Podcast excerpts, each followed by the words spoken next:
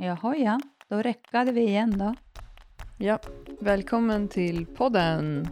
Podden som pratar om allt och ingenting. Och ibland om träning. Ja, men med ganska stång. mycket. Träning med stång. Träning med, träning med stånd tyckte jag du sa.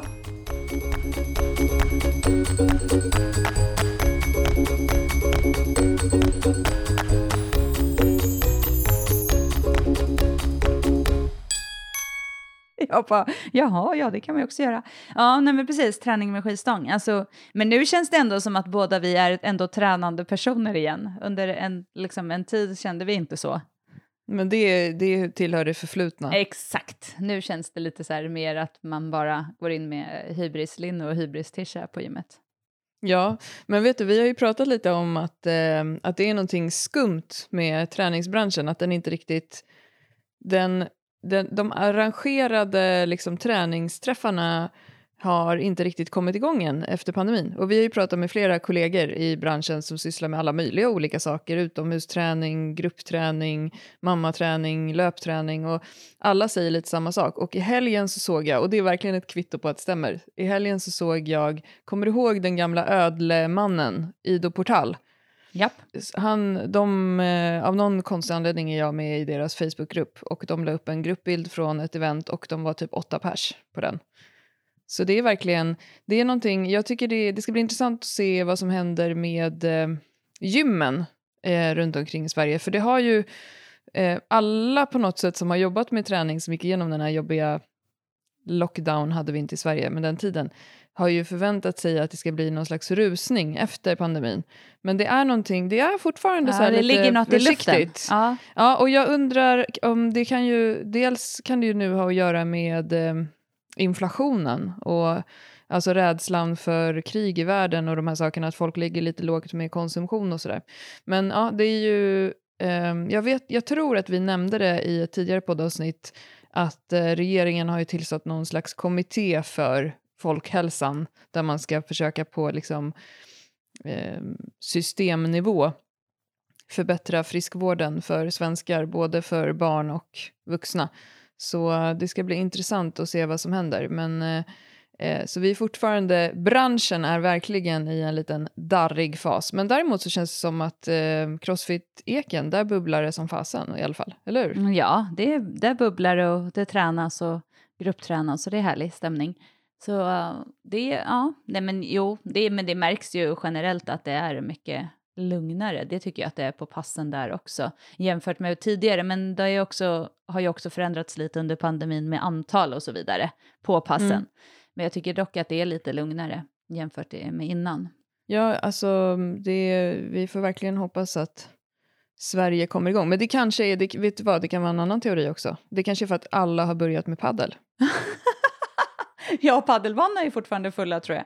Och turneringarna där ökar ju jättemycket och det händer grejer hela tiden och det är så här nya ehm, koncept och liksom att man inte bara spelar paddel utan man har ja, paddel, AV och så vidare. Så att ja, jag skulle nog säga att den, eh, där körs det på. Eh, Ja, för fulla Det muggar. kan, ju, det kan ju också vara så att flera har hittat till liksom ensamträningen, till utomhus ensamträningen, till exempel löpning, cykling, alltså den typen av aktiviteter eftersom att många tvingades att ändra eh, hur man tränade om man var en tränande person under pandemin. Ja. Att, eh, att man liksom har kommit på nya sätt eller att man känner sig jag behöver inte gymmet längre Jag, och sådär. ja, men jag kan dock tänk, tycka att det är liksom när jag är på gymmet så tycker jag oftast att det är ganska mycket folk. Nu Jag tycker också Alltså, det. så det känns inte som att gymmen står tomma, utan det kanske mer handlar om att man har vant sig med sin egna tid och träning och planering utifrån när det passar och så vidare. Och att, ja, jag vet inte. Det, är- det är spännande ändå. Men eh, ja, vi får väl se vad som händer framåt eh, i alla fall. Ja, verkligen. Men du tränar, eh, du, du, du tränar på. Jag tränar på, det känns jättebra. Jag eh, skulle väl säga nu att egentligen nästan ingenting som jag hittills inte känner att jag kan göra, inte kan göra. Alltså jag gör det mesta nu. Jag kan inte riktigt hänga än, det tycker jag är lite obehagligt. Det är obehagligt att sträcka sig alltså bakåt, att liksom... Till exempel när jag bänkar så kan jag inte bänka med fötterna på golvet så bra. För att eh, jag vill inte sträcka magen för mycket. Eh, men annars så kan jag bänka så jag har fötterna på bänken och har lite, lite så här, bara rotation och liksom lite påslag i bröstryggen. Eh, men eh, det, så det funkar bra, men att, att hänga som sagt tyck, känns lite obehagligt. Och sen kan jag såklart inte göra fulla, liksom stora eh, situps än riktigt. Alltså jag gör mer kontrollerat, men jag gör mycket curl-ups, jag kan göra diagonala fällknivar. Och jag, har, jag känner mig stark, liksom. jag känner hur jag kan jobba med magmusklerna nu. Eh, och det, det, det är jättehäftigt. Och eh, jag har även testat det nu att göra lite mer raka marklyft med skivstång och det var tuffare förut eftersom man aldrig riktigt vilar i den. Alltså den blir ju mera, när man lägger ner på marken skivstången så blir det ju ett lite annat, så då kan man ta nytt tag på ett annat sätt. Men eh, så det gick också jättebra. Jag har gjort det med kettlebells tidigare. Så att jag känner liksom, det känns roligt. Men som sagt, jag gör fortfarande lätta vikter och nu är jag så här peppad också i bänken efter lite peptalk från dig, att jag ska jobba lite mer med eh, excentriska och med stopp. Alltså mera längre sådana eh, stopp och excentriskt. Så att, eh, ja, men det, känns, det känns jätteroligt. Jag är pepp på gymmet. Jag är verkligen, vill bara gymma nu. Så det känns lite härligt. Jag har fått nytändning där kan man väl säga. Mm, så du ska gymma hela sommaren? Ja, det tänker jag. Ja, det tänker jag verkligen göra. Ja, vad skönt. För jag, vi pratade lite om det i förra avsnittet, att eh, det kan se lite olika ut för folk hur man tänker med, med träningen eh, i sommar. Och det är så typiskt när vi, liksom, när vi hade podden på en regelbunden basis hela tiden så brukade vi ofta göra ett avsnitt eh, vid den här tiden där, man, där vi pratade om sommarträning. Så där, hur kan man tänka och, eh, och så. Och det är ju, ehm, tycker jag, alltid viktigt att understryka att eh, det också kan vara bra för väldigt många att göra någonting annat på sommaren, eller åtminstone under en period varje år, där man kanske inte hela tiden följer eh, samma, eller samma typ av träningsprogram, till exempel eh, maxstyrka eller så, utan att man också kanske behöver lite återhämtning. Och just det här att kanske inte stressa så mycket över att det är lite mer chilltid på sommaren, det är lite andra rutiner, man kanske äter annorlunda än vad man brukar, man kanske är uppe senare på kvällarna men man kanske faktiskt också får chans att eh, sova lite bättre än vad man gör i vardagen och försöka se det som liksom inplanerad återhämtning i sådana fall. Och också just att det kan vara bra för kroppen också att köra lite sommarstugepass eller så här, eh, springa till sjön och ta ett dopp. Alltså, gör någonting annat. Alltså, inte hålla på och stressa upp sig över det. Men om man känner för det, som du gör, att eh, ha en gymsommar med eh, ja, maxstyrka eller vad det nu är man fokuserar på, så är det också härligt. Men eh, fler borde planera in lite mer chilltid genom åren, tycker jag, i sin träning. Ja, verkligen. Alltså, och, men, och sen så, det är ju, efter, alltså det blir ju olika och för vissa kanske det är snarare tvärtom, att det är då man vill köra tungt och ha verkligen är utvilad och så vidare. Men eh, generellt tidigare så har ju vi också jobbat mer, både du och jag, många gånger att man till exempel har jobbat mycket mer med hantlar under sommaren och att man lite har pausat skivstångsträningen, den tyngre delen och sådär. Mm. Men eh, jag tror den här, för mig blir det ju lite eftersom jag har det upplägget jag har nu med rehaben så har ju inte jag kört så tungt heller. Så jag har inte, känner inte att jag har samma behov av att återhämta mig på det sättet utan snarare så här, jag har mindre nu med allt annat runt om.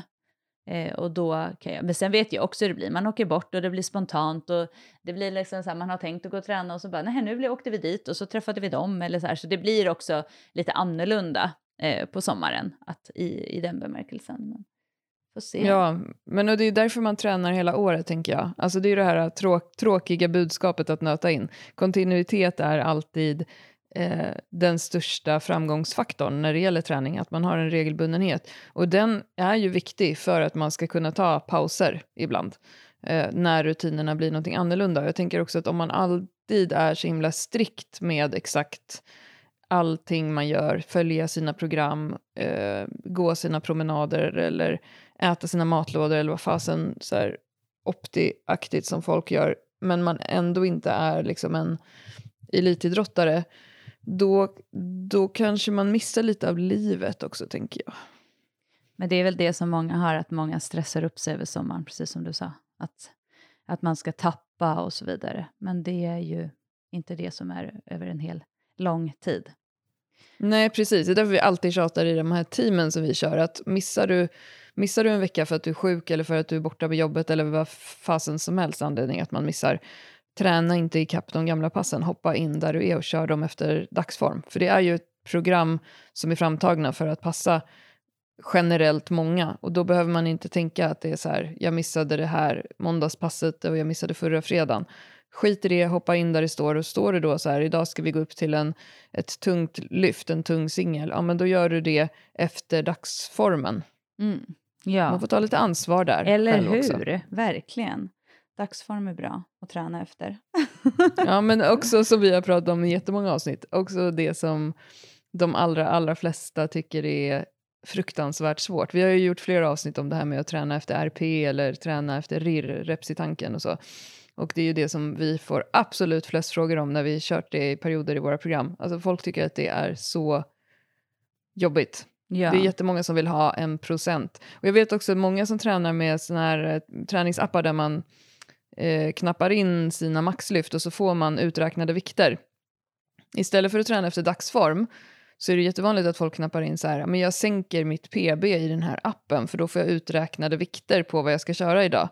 Eh, Medan för dig och mig som är så inne i det tänket så är det så enkelt att bara så här, ja men okej, men idag kände jag mig så här, då, då kommer jag köra de här lyften på 90 kilo istället för 100 som det står i programmet. Ja, och det är klart att det där är ovana. Jag, jag kan verkligen förstå den här, eh, alltså att det är skönt att ha bestämt. Alltså på det sättet att det är så här, ibland kan ju träningen vara så att man inte orkar tänka och vill tänka så mycket. Man kanske bara vill gå ner och köra. Och då är det väldigt skönt när någon säger så här i ett program då, så här ska du ha, det här ska du lägga på.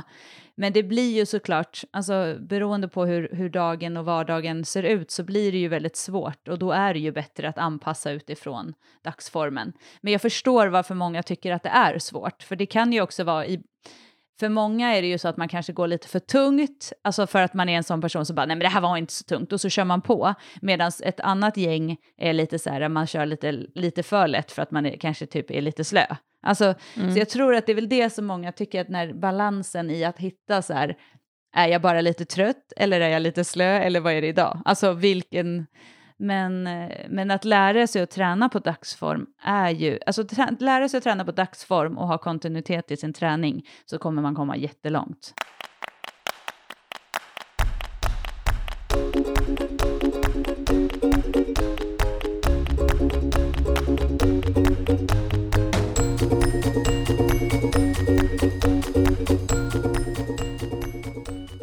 Det är det som är eh, svaret på frågan. Hur ska jag träna som eh, postgravid? Hur ska jag träna Ja. efter klimakteriet? Eller i klimakteriet? Hur ska jag träna? Det, det, det där är programmet alltså, menar du? Ja, alltså alla Kontinuitet stadier. och dagsform. Ja, men alla stadier i livet. Det där är, alltså, nu när jag har lite kunder, jag har kunder i olika, alla olika åldrar, tänkte jag säga, men många olika åldrar och olika faser i livet. Och grejen är att det är så här, det spelar ingen, jag kan inte säga att någonting är likt utifrån vad det är för åldrar på personerna. Alltså så här, ja, de här människorna har precis fått barn, eller de här ska få barn, eller de här är äldre och har kommit in i klimakteriet, de här är i klimakteriet eller på väg in. Alltså, det spelar ingen roll, för att allting blir ju fortfarande utifrån dagsform. Någon kommer att ha, eh, till exempel en kund hade cyklat så här, jag vet inte, helt bananas, 30 mil i helgen och kom till mig och skulle träna några dagar senare. Det är så här, då behöver jag ju anpassa efter det. Det spelar ingen roll i vilken fas i livet hon är. Alltså, och det är väl hela tiden det här som det blir så knasigt med att vi ska så här, konceptualisera alla faser i livet. Alltså, Och få ett unikt Ja. upplägg för det det går inte. Det kommer alltid vara dagsform. Sen finns det rekommendationer för vissa saker. Men det kommer fortfarande alltid vara dagsform. Likadant när du rehabbar. Så är det ju fortfarande så här, då har du ju ett antal övningar som du behöver göra för din rehab som du har fått av en kanske då fysioterapeut eller naprapat och så vidare. Men det är ju fortfarande så att sen kommer det vara övningar som du behöver känna efter och träna utifrån dagsform. Funkar det idag? Bra, då får du göra det. Funkar det inte idag? Nej, det gör ont, då ska du inte göra det. Alltså, så det är ju, det, och det är klart att det är, eh, lätt att sitta och säga när man jobbar med träning att så här, känn efter, jobba ut efter dagsform. Eh, och jag känner ju det själv i min egna rehab nu. Jag vet ju precis med min mage när jag känner så här, nu ta, pausar jag, nu gör jag inga fler sätt för nu börjar jag känna mig trött eller nu drar det så här, det känns inte bra. Nej men då tar jag bort det liksom. Och det är ju klart att det är jättesvårt om man inte har en vana eller vet hur det har känts innan till exempel. Nej, men om man, om man söker upp någon som jobbar med träning, med att hjälpa folk med att träna, till exempel en personlig tränare och så, då tycker jag ändå att någon slags grundkunskap hos den personen är ju att hjälpa folk att anpassa efter dagsform sin träning. Ja, och absolut. att de inte ska behöva ha gått någon kurs där de har fått något, eh, vad är det de kallar det, certifikat, att man är certifierad att träna folk mellan 35 och 37 år. det är bullshit skulle jag säga. Alltså, det är liksom, eh, nej, eh, vi behöver ha kunskap om kroppen när vi tränar andra människor, men det måste vi ha allihopa. Alltså vi, det är mitt ansvar att ha kunskap om olika saker när jag är tränare. Mm. Eh, men, men att ha ett certifikat för det, det är ju tyvärr, tycker jag, det tjänar pengar på människor i onödan. Ja, därför att den, det som ofta är sluttestet för att få ett sånt här certifikat är att du ska svara på varje fråga i princip, träna efter dagsform. Det beror på. Ja, exakt. Eh, och och se, se hur folk mår framför sig. Men du, apropå det vi pratade om i förra avsnittet, det här med att inte ge så mycket feedback. Ja. Eh, har du eh, tänkt någonting på det när du har jobbat som eh, PT de här senaste veckorna? Ja, verkligen. Jag har nog näst, alltså, eh, verkligen gått åt hållet att så här, ta bort så mycket av feedbacken som möjligt. Låt eh, den som tränar få träna. Hitta någonting som vi fokuserar på och bara låta personen få göra det. Och det är faktiskt det är väldigt intressant och det är också kul att testa och det är det här som jag har saknat och vi har ju pratat om det också just att man saknar det när man inte jobbar IRL, att eh, liksom få praktisera saker man faktiskt märker eller kommer på och så vidare. Så mm. jag har faktiskt haft, jag hade en kund nu som, som eh, gjorde för inte så länge sedan som, skulle, som gjorde marklyft och som inte har gjort marklyft på länge och då måste man också ha respekt för att det är också en rörelse som ska hittas tillbaka till. Det handlar inte om att man inte kan utan det handlar om att den här känslan infinner sig inte direkt när man ställer sig vid stången, att så här, det bara blir eh, liksom skönt och smooth. Och då bestämde jag mig för att jag ska, nu ska jag verkligen bara låta den här personen få jobba med rörelsen. Så vi jobbade bara excentriskt i början. Och efter ungefär 30 minuter på passet så, var det, eh, så stod hon i en startposition som var superoptimal för hennes kropp och kunde göra jättefina lyft utan att liksom egentligen ha fått speciellt mycket feedback alls. Och det är alltså just det här att försöka hitta känslan. Att det är, egentligen så hör det ihop lite med det här vi har pratat om nu, att träna på känsla. Eh, men det är svårt att göra det själv. Men det, är egentligen, det handlar ju bara om att hon ska hitta en känsla i rörelsen där det känns bra istället för att försöka stå i en position och så här, nej men upp lite med rumpan, ner där, fram med axlarna lite, försök att hålla lite smalare, alltså det här tusen cues. Så försöker man istället bara hitta så här, Okej, hur kändes det när du kom ner nu? Ja, men det kändes bra. Bra, då gör vi några sådana till. Det är jättespännande tycker jag. Och jag, ja, just det här att inte prata för mycket är väl kanske något som jag eh, alltid haft lite bra mycket, har kunnat jobba på så att säga.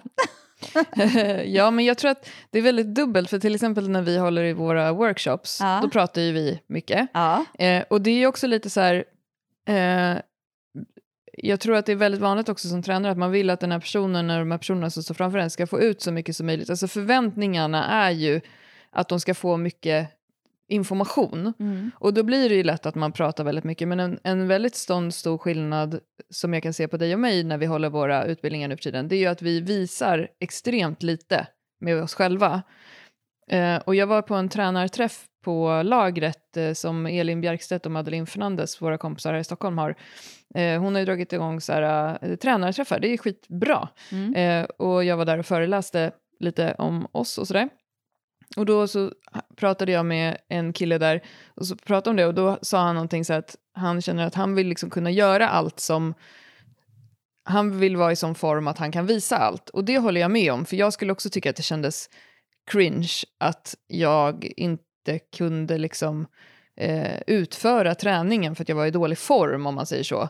som, som jag lär ut. Men då sa jag till honom att just det här att du och jag har gått från att vi visar i princip ingenting med oss själva. Därför att det är just det här som vi pratade om, var det i förra avsnittet? Ja, men just det här att folk har så mycket olika också inlärningsstilar. Så att om jag visar hur jag gör knäböj kanske inte säger en annan person någonting, utan hela tiden utgå ifrån de som står där och gör och deras kroppar och liksom hjälpa dem att hitta sin position så behöver man inte visa så mycket. Men jag tror att det är väldigt vanligt just att tränare hamnar i den här fällan. Och nu menade jag absolut inte att han som jag pratade med gjorde det. Han är en skitduktig tränare eh, som jag själv har tagit mycket inspiration ifrån. Men jag tror att det är vanligt annars att, att liksom även så personliga tränare, det kan man ju se på gym ibland och sånt också, att den personliga tränaren står och gör och ska visa att man, man känner som en förväntan från kunden att den ska få se och den ska få höra prat. Och då är det så himla lätt att man stoppar in väldigt mycket i det om du förstår vad jag menar. Att man tänker att det är så man levererar. Men jag tänker också när du uh, pratar om det här nu, att din erfarenhet av att nu behöver du inte säga så mycket när du har kunder. Det är också för att du har kommit ut i, på andra sidan i din, din pedagogiska resa, så du har alla verktygen. Får du en fråga så kommer du kunna svara på den. Alltså du har den tryggheten. Känner man sig inte så trygg eller vet eller liksom har den kunskapen då är det också mycket svårare att våga, våga vara tyst. Och jag, jag känner det mycket nu som precis har gått en ettårig skrivutbildning skrivkurs, men i skönlitterärt skrivande. Att det som är när man går en utbildning är att man får jätte, jätte, jätte, jättemycket verktyg. Varje gång har vi haft ett tema på när vi har träffats. Vi har träffats en gång varannan månad. Och då när man går därifrån, då vill man ju applicera det men grejen är, applicerar man allting som man har lärt sig under alla de här träffarna, då blir man helt knäpp i huvudet. Jag kan ju ibland sitta och bara... Jag, kan, nu, jag läser texter just nu, alla texter jag läser, i, i nyheterna eller i böcker, vad som helst, med väldigt så här, tekniska ögon. Men jag tror att när man kommer till nästa nivå, alltså för att kunna tillgodogöra mig den här kunskapen, så måste jag också ett tag lämna den och bara köra på. Och sen efter ett tag i mitt bakhuvud kunna liksom så här, ja men just det, det här är det här och så kan jag använda mig av det. För att i början när man lär in någonting nytt så är det liksom bara helt... Eh, och så tror jag vi var när vi började jobba också. Vi ville ju, men du kommer ihåg bara direkt när vi var nyutexaminerade personliga tränare när vi skulle instruera i vad ett knäböj var till en annan person. Vi ställde ju oss och så här, typ gjorde någon powerpoint Fast egentligen hade vi bara kunnat säga till personen, gör ett knäböj så tittar vi hur det ser ut. Jo, men, ja, och det, men det är exakt det du säger nu. Det är så roligt när jag lyssnar, jag skrattar lite för mig själv, för det är precis det som vi säger till de som vi träffar, att när vi är på en sån här helg, vi pratar mycket då och det är ju klart att det vore ju inte så härligt om vi stod på en workshop i två dagar och är tysta och bara så, nu kan alla göra och så är vi tysta här. Men det jag skulle säga är att vi säger ju också så här, nu får ni massor med input, ni får massor med information om allt ifrån fotbredd, handbredd, eh, rygg, mage, alltså allt så här, nacke. Så. Men ni måste fokusera på en sak i taget. Det ni vill jobba med i eran böj till exempel, det måste ni ge tid. Det vill säga, vill ni jobba med att förändra en fotbredd, då måste ni ge det tid. Det kommer inte att gå att göra allt på en gång och sen tro att någonting bli bättre. Och det är lite som du säger nu, du får massor med verktyg, du får massor med input, du har massor med tankar och just det här så här, okej, okay, så här ska man skriva och så här. Sen måste man också bara få böja, man måste bara få skriva, för att annars blir man låst i det som blir hela tiden en cue, att säga just det, jag kan inte skriva nu för jag måste tänka på det där. Och mm. det är lite samma Eh, exakt samma sak som jag upplevt nu när jag skriver akademiskt, som för mig är ju jättestor skillnad, eh, som inte har varit så duktig på att skriva, som verkligen har tränat upp skrivandet, att jag måste också skriva av mig, sen får jag bearbeta texten, för skulle jag fokusera och bara i varje del, då skulle jag aldrig komma vidare. Men, och jag tänkte på det du sa, det här med att vi, inte, att, vi, att vi pratar mycket på helgerna, det gör vi, men däremot så tycker jag att det har blivit skillnad i hur vi är när vi till exempel när en person, eh, när vi ska ändra någonting hos en person eller hjälpa något, eller vi ser en, tekni, en teknisk detalj som vi vill prova något annat på. Det behöver ju inte betyda att det blir bättre, men vi kanske ser någonting som den här personen kan göra för att få lite stabilitet eller hitta ett bättre buktryck eller vad som helst. Då är det ju ofta så att då, då är vi ju inte, förut kunde vi vara så här, vi radade upp massor med saker, nu kanske vi är så här, men du, om du testar nu i nästa att rätta upp helt och så tar du det här andetaget och så håller du kvar Och så sätter du bara ner och så gör du lite, alltså du vet så. Då är vi ganska mycket mer sparsamma med vad vi säger. Och sen utifrån det så kanske vi bygger vidare. Men förut var vi nog mer så att vi vill gärna berätta först, här, nu händer det här och det här och det här. ja. Och om du tänker på det här så kanske det blir bättre så här. Och jag tror att där någonstans har ju vi också gjort att det kanske blir lättare att få eh, de cues man får. Att vi inte, vi vet också att om, det är ju en trygghet att om, om den här personen testar och ändrar det här, då kommer förmodligen det och det komma på köpet. Lite så här, om vad är det minsta korrigeringen man kan göra för att få störst input i sin rörelse. Mm. Eh, och sen tänkte jag också på det här med att vi inte visar så mycket själva. Det är ju, vi visar ju ibland på dig och mig för att vi är så olika för att också visa på att titta vad olika, bara på två personer ser det helt olika ut. Och det är ju oftast för att många personer har ju fått till sig att det ska se ut på ett visst sätt. Alltså så här, nej men jag gör så här för att jag måste ha en rak rygg till exempel, eller jag måste svanka mer, eller jag måste... Så det, det finns ju så mycket inbyggda, liksom, cues och tankar kring, framförallt knäböj, mycket marklyft också skulle jag säga, som, som gör att många har en tro på hur det ska se ut. Och när vi istället säger så här, skit i det, fokusera på din egna kropp. Vad händer om du trycker fram axlarna lite? Eller vad händer om du inte skjuter bak sådär rumpan till exempel? Eller vad det skulle vara. Och många gånger så räcker ju det. Och då blir det ju svårt om man ska hålla på och visa för mycket också. Att, att så här, varför ska de titta på mig? Jag har inte den optimala böjden för dem. Den optimala böjden förhoppningsvis för mig själv har jag jobbat fram, men för någon annan, nej. Mm.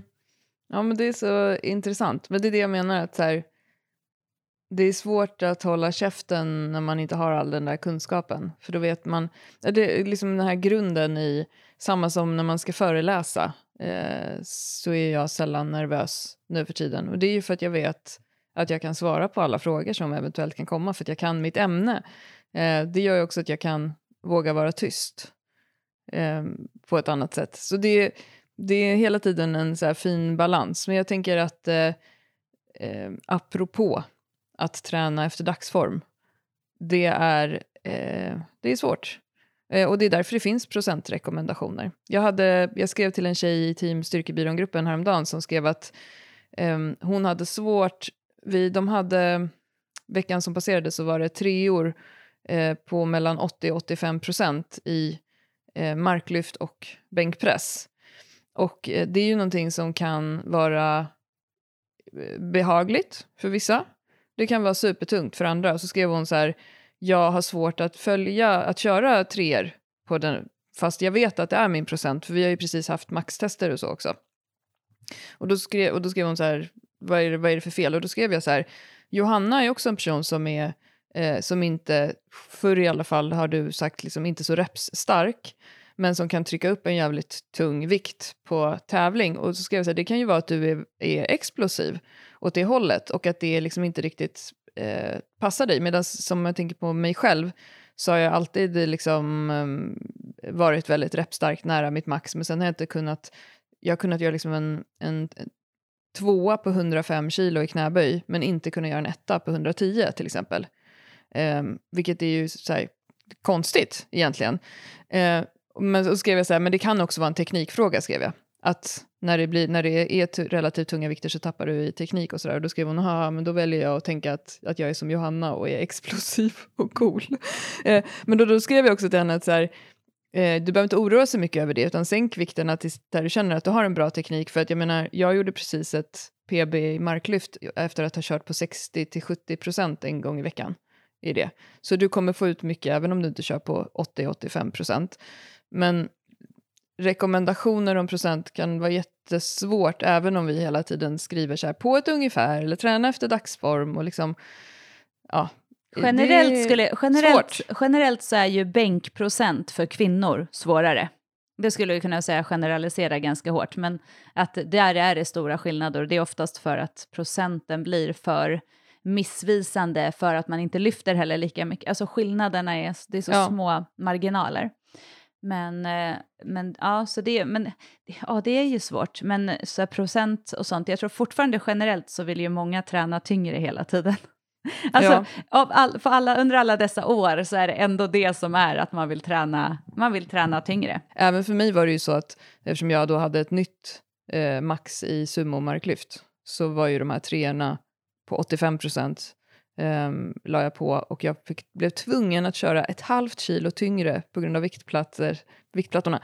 Um, det var ju svinjobbigt. Ja, det var ju tungt liksom. Um, men treor på 85% i marklyft är ju tungt. Ja, det, alltså, det, mark är verkligen en sån övning. Det spelar ingen roll. Alltså, när man kommer upp på de procenten så kommer det vara tungt. Även om du gör en etta på det så kommer det kännas. För det är en vikt som ska upp som i förhållande till ofta sig själv är mycket tyngre. Alltså man jobbar med tyngre vikter. Så marklyft är liksom, det är ju aldrig lätt eh, egentligen att göra marklyftspass på det, alltså som man kan känna ibland med bänken kan kännas lite lättare ibland. mm, ja men verkligen, och där har vi alltid, nästan alltid i teamstyrkebyrån ganska hög procent då från max. Ehm, um, mycket högre än vad det är i knäböj och marklyft i programmen därför att vi liksom av erfarenhet ser att många, eh, många just kvinnor eh, kan ha högre volym i bänken, för, eller behöver ha högre volym i bänken för att få eh, resultat.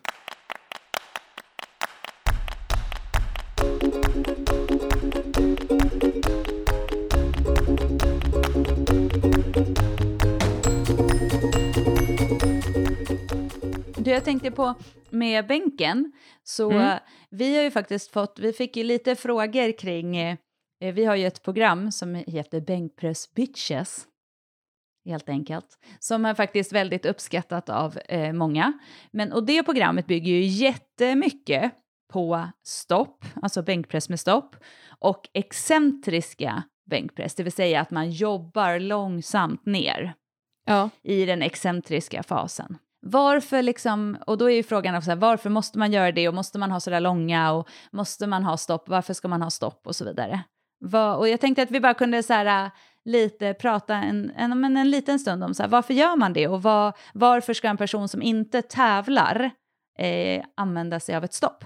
Ja, det är en jättebra fråga. Och det också brukar vi säga när vi håller workshops i bänkpress också, så brukar vi säga att vi utgår ifrån eh, regelverket i eh, sportens styrkelyft när vi går igenom bänkpress på våra workshops, även om vi vet att 99% av de som är där inte ska tävla i sporten styrkelyft. Och eh, en av anledningarna till det är ju att det handlar om säkerhet också, eh, alltså i tekniken.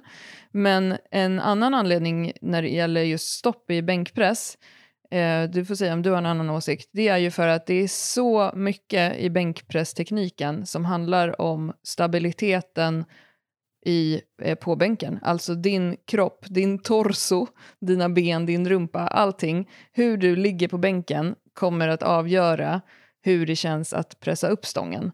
Och om ju mer stabil, stilla och likadant som du gör varje gång, ju lättare kommer det bli att, eh, att öka ditt max. Till skillnad från om du inte tänker riktigt så mycket på hur det ligger där nere, eh, gör lite olika varje gång och kanske, nu sätter jag upp citationstecken i luften, fladdrar lite där nere. Då kommer det kanske bli lite olika varje gång och då är det svårare att hitta din teknik så att det blir likadant varje gång också.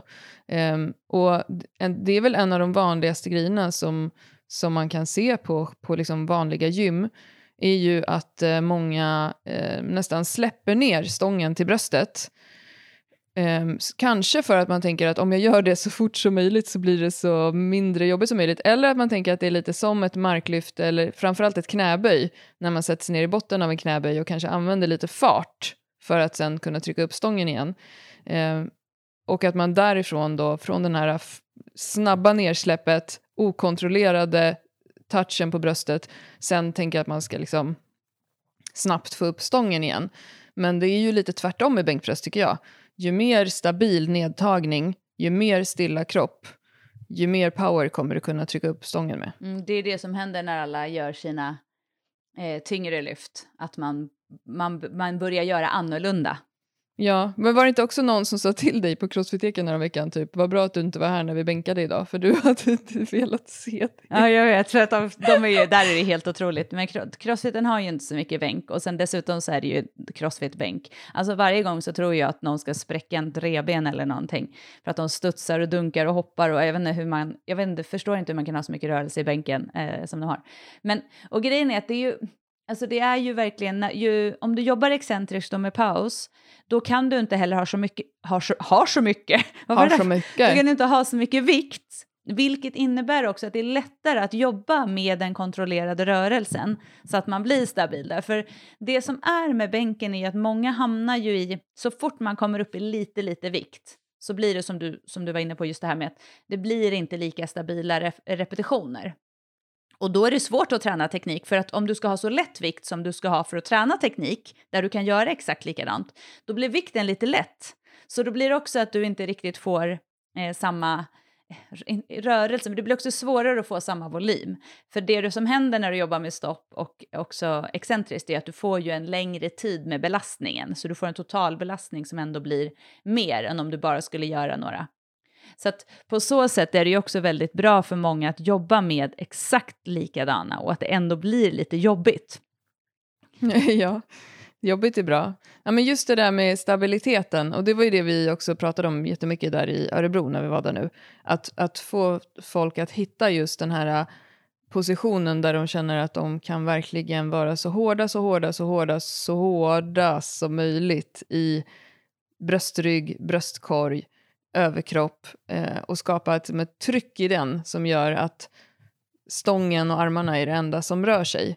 Eh, och det tar jättelång tid. Jag är fortfarande, har, känner liksom att jag har en lång väg att gå, men bänkpress är så annorlunda från knäböj och marklyft på det sättet att det går liksom inte att eh, fula upp en bänkpress på slutet. Det, det, går inte, alltså hade du gjort som du kan göra i ett marklyft så hade du ju liksom då tryckt upp rumpan i luften, börjat sparka med fötterna, liksom krumbuktat dig för att liksom hiva upp stången. Men det går inte. Och då är det bättre att eh, verkligen teknikträna. Um, och att verkligen också göra det på varje repetition, även med bara skivstången, när du lägger dig på bänken från början. Att göra precis som du gör på dina tyngsta lyft och spänna dig precis lika mycket, även om du inte behöver det. För också tänka att varje uppvärmningssätt inför dina tunga toppset är också en chans att teknikträna. Ehm, men det, det, jag tror att det är lite så här om man gillar det eller inte är nog lite personlighetsmässigt också. För man kan ju också bestämma sig för att åh vad jobbigt, det är, liksom, det är så pilligt och det är så små vinklar. Eh, för det kan ju verkligen kännas så i en bänkpress att ett lyft kan kännas jättebra och nästa lyft känns jättekonstigt. Och det är ju oftast för att man då kanske får en annorlunda träff eller för att man har gjort, rört sig på något sätt på bänken. Men, eller så får man bestämma sig för så här, åh vad intressant, vad spännande. Ja men om man tycker det och att man verkligen fokuserar på det här nu som vi har pratat om, att vara att sitta fast, att vara stabil i varje lyft, så blir det ju roligare på de tunga lyften. För att om man tittar generellt på hur många gör, då gör de så här, man slarvar i uppvärmningen, man är inte så spänd för att så här, det är ändå så lätt vikt. Och sen så kör man på och sen är det lite så här halvtungt och då gör man några snygga repetitioner och sen blir det lite tyngre och helt plötsligt så skiter man i allting och så bara studsar man stången lite. Det är så här generellt med många. Och då blir det ju, då kommer man inte kunna eh, öka. Många tycker ju att det är svårt att öka i bänk, att man inte kommer framåt. Och det är ju ett jättebra sätt då att bli ännu hårdare i sin bänk. Och då kan man göra så här. Och det har vi ju faktiskt sett på det programmet, för där var vi ju så här, nästan så vi skrattade lite i början när vi bara, men gud, ska man jobba så här mycket excentriskt och så här mycket med stopp? Folk kommer ju hata oss. De kommer ju vilja reklama Första reklamera. Första två veckorna är det tror jag fem gånger fem med tre sekunders sänkning och två eller tre sekunder stopp på bröstet. Och jag vet själv när jag har kört det att det, i huvudet så blir det så här, va, alltså hur många reps har jag gjort? Vad är det jag håller på med? Hur lång tid kan det här ta? Man, så får man så syrebrist. Ja, men, ja, absolut, men det är ändå så här, de, många som då har gjort det här hela vägen har ju också vittnat om att faktiskt just det här med stabiliteten och att de har ökat sina vikter för att de blir stabilare även på tyngre vikter. Men, ja, men, det är, men det är ju mentalt skjut mig i huvudet när man ska ha typ fem repetitioner, det ska vara tre sekunder ner eller fyra sekunder ner, det ska vara två, tre sekunder på bröstet. Då vill man ju bara ha någon som står och räknar åt den. Alltså någon som säger så här, tick, tick, tick, tick. Ja. För det blir ju väldigt mycket räkna, men det är, det är nyttigt och framför allt just om man tycker att det är kul och vill bli stabilare så är det ett jättebra sätt att jobba. Ja, ja för att det, det är så tydligt att det syns även, nu pratar jag också om mig själv, det, är, det allra svåraste är um, att göra en liksom åtta repetitioner på en vikt utan att förändra din kropp, din position på bänken. Att det ser exakt likadant ut varje gång. Alltså jag är inte där. Um, och det, det är ju roligt, tänker jag. Men det ger så otroligt mycket att vara så petig i det. Och sen tänker jag också på det här med att det går att diskutera så här, ja men om syftet inte är att tävla, syftet är att bygga stora bröstmuskler och så vidare, att man liksom då ska kunna tillåta sig själv att ha lite sämre teknik och sådär. Och då, två saker med det är ett, tycker jag, um, och det säger vi av erfarenhet också, att aldrig liksom förminska vikten av säkerhet i bänken. Alltså det går att göra illa sig jättemycket med bara stången. Det har ju vi varit med om, en som tappade stången på läppen. Um, och det är därför det också är viktigt i att så här, position på bänk, sen lyfter jag av, sen lyfter jag ut, stannar där, ner till bröstet. Alltså det är en säkerhetsfråga. Punkt. Och sen nummer två, även om du så här bara vill bygga pex och träna som en gymbro och ligga och liksom mångrepsa och fladdra runt så kommer du komma till en platå där också. Du behöver ju alltid bli starkare för att du ska ha en progression i din träning, även om målet är hypertrofi, alltså större muskler. Eh, och då kan det ju vara bra att ha med sig tekniken där också, om det är så att du inte kommer längre sen på grund av tekniken. Mm. Ja, och det är därför många är rädda för bänk, alltså att de tycker det är en läskig övning för just säkerheten, och man är rädd för att den ska falla över huvudet och så vidare.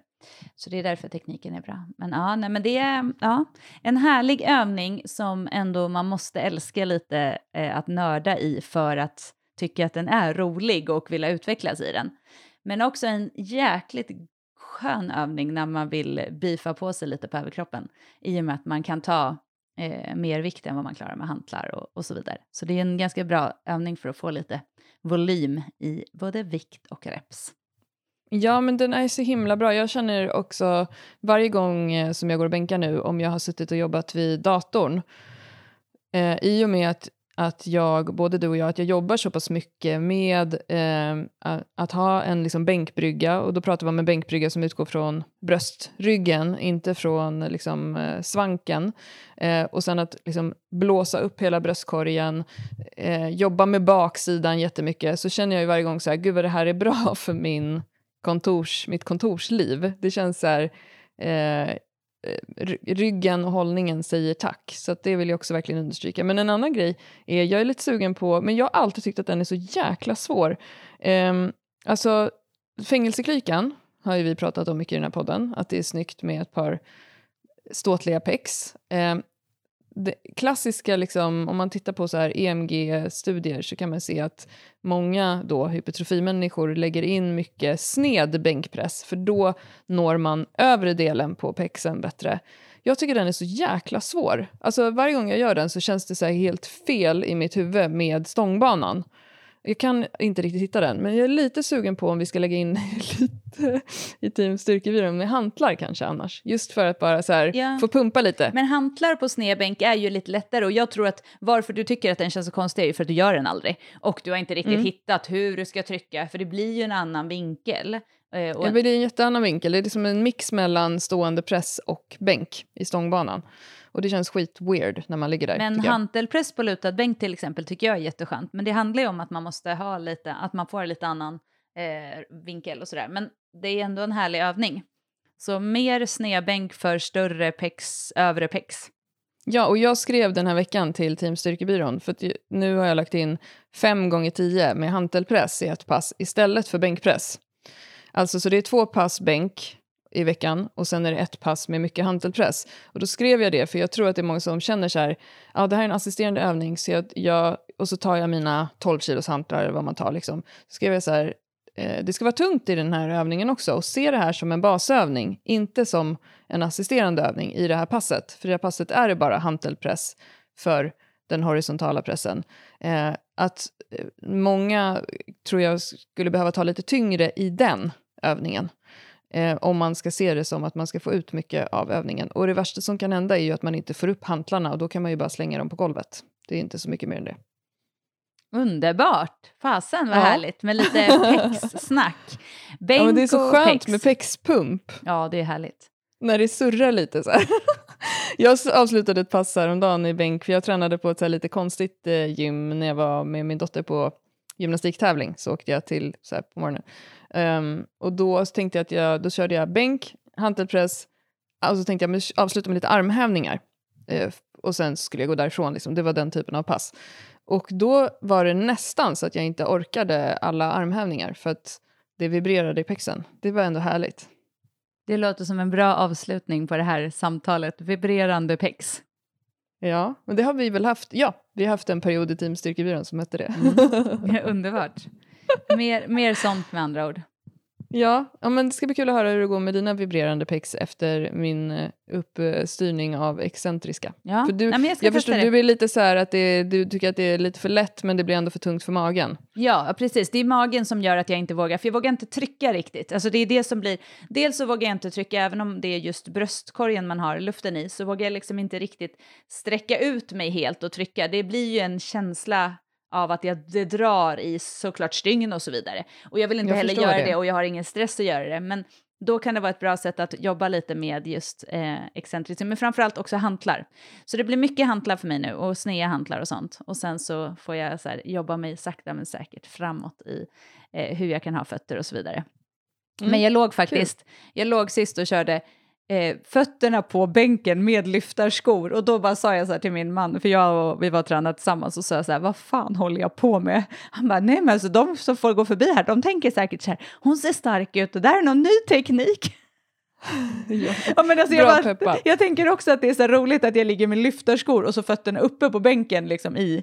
Men, eh, och det var bara för jag tänkte att jag skulle testa med lyftarskor i marken, för jag tänkte att då kanske jag kommer upp lite. Ja, att jag kommer upp lite med hälen och att jag kanske, så det kanske inte blir samma tryck då, men det gick ju inte alls. Så jag skrattade Nej. bara åt mig själv och så bara tänkte jag så här, vad fan håller jag på med? Men ja, Ja, men det är jättebra med feet-up-bänk. Tänk, Mm. tänk så istället. ja. Men jag hade ju inte fötterna i luften än, så jag hade dem i med lyftarskor i bänken. Ja, men du kan jobba med din bröst, din torso ändå. Åh, gud, det är härligt. Mer, mer sånt. Det är, jag bara kör nu. Jag kör. Ja, vadå, Ja. det går ju hur bra som helst. Jag har ju sagt till dig lite strängt att du ska skriva upp din utveckling för att det är så lätt att glömma bort att du började med liksom 20 kilo, nej 12 kilos knäböj. Mm. Eh, jag så vet. snälla gör det, för det är så lätt att bara tänka framåt, framåt, framåt. Speciellt när man heter Barbis. Japp, jag ska skriva upp. Ja, bra. Men du, jag tycker vi hörs snart igen. Det gör vi. Ha det bra. Mm. Ha det bra, hej. Hej.